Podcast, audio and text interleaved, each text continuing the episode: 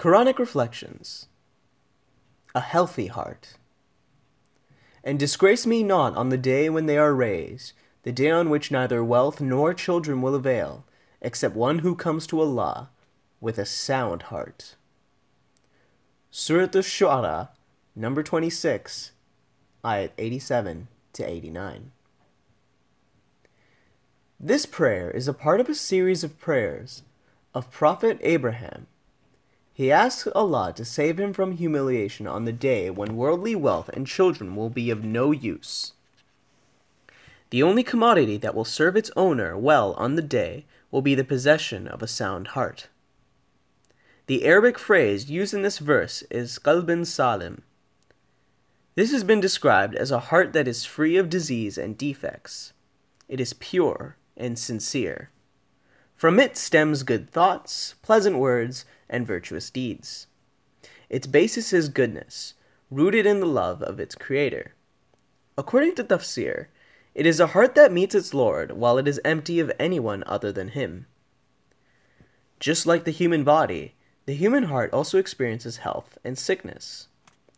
In the Holy Quran, the word marada, meaning sickness, appears 24 times, out of which more than half talk about the sickness of the heart. When the heart is sound and healthy, the mind is filled with tranquility and a keen sense of responsibility.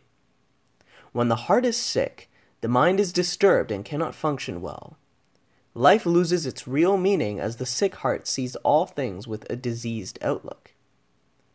Sickness of the heart is a calamity which has a profound effect on the eventual outcome of the human being. The Holy Prophet has said, Within the human being is a piece of flesh, which, if healthy, the rest of the body will also be healthy. And if sick, the rest of the body will also be sick. This is the heart. A result of the sickness of the heart is the loss of spiritual pleasure in worship. With a sick heart, the human being can find no joy in dhikr and dua, and no emotion in being able to talk to his Lord.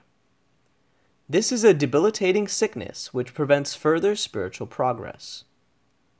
We are told in a hadith from Prophet Jesus that just as a sick person finds no joy in delicious food, a sick heart finds no joy in the worship of Allah.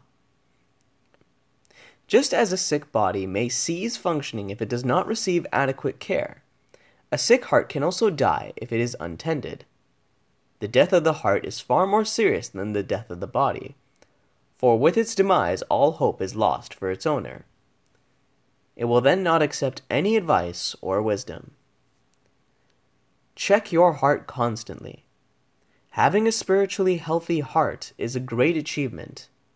It requires time and effort, but is worth every moment spent on it.